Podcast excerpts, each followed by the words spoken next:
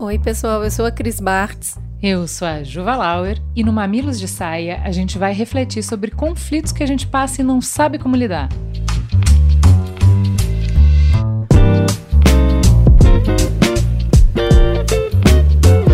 Sabe aquelas conversas difíceis que cruzam o nosso caminho, complicam a vida da gente e a gente fica tentando fugir?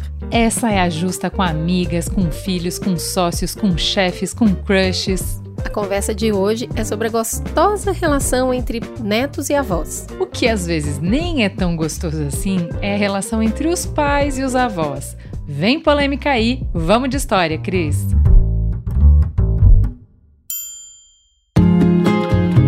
Oi, gente, meu nome é Marília, eu sou de Hortolândia.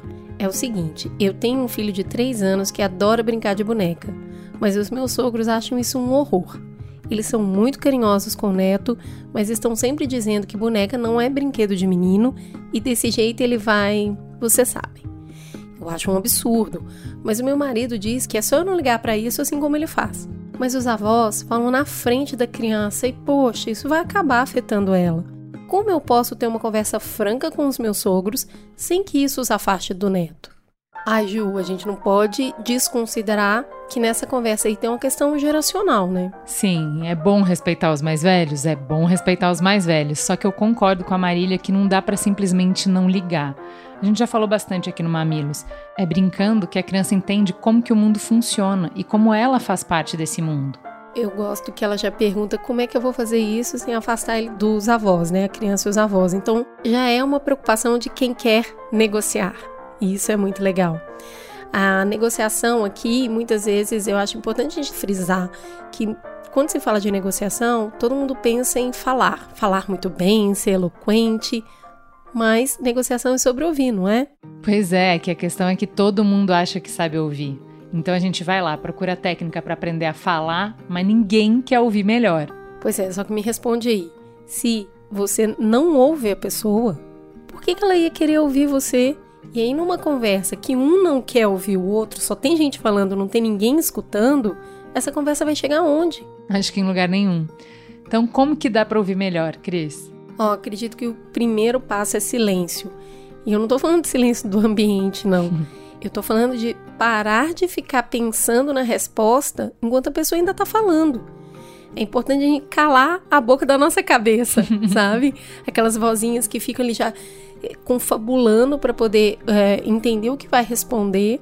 Porque, de fato, se você não fizer isso, você não consegue se concentrar no que a pessoa está comunicando. Você acha que entendeu, mas na verdade você nem ouviu. Pois é, e um sinal disso, que é isso que está acontecendo, é que a gente fica ansioso para interromper. A gente fica é. esperando a nossa vez de falar. E aí a pessoa percebe isso. E ela vai perceber que a gente não está interessado. O que, que ela vai ler? A leitura dela é que a gente não entendeu. E aí ela vai dobrar a aposta. Vai tentar explicar de novo ou ela vai aumentar a pressão, aumentar a voz, aumentar a ênfase, se irritar. É isso mesmo.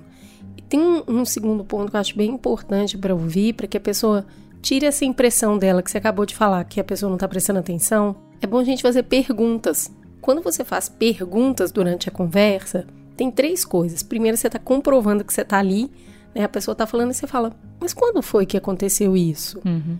Então, ela prestou atenção no que você acabou de falar. Além disso, você vai checando se você está entendendo o que ela quer dizer ou você está tirando suas conclusões e não é o que ela disse. E o terceiro, quando você faz perguntas, a pessoa acaba sendo obrigada a refletir sobre os próprios argumentos que ela está usando. Perfeito. Tudo isso vai ajudar a diminuir a tensão da conversa.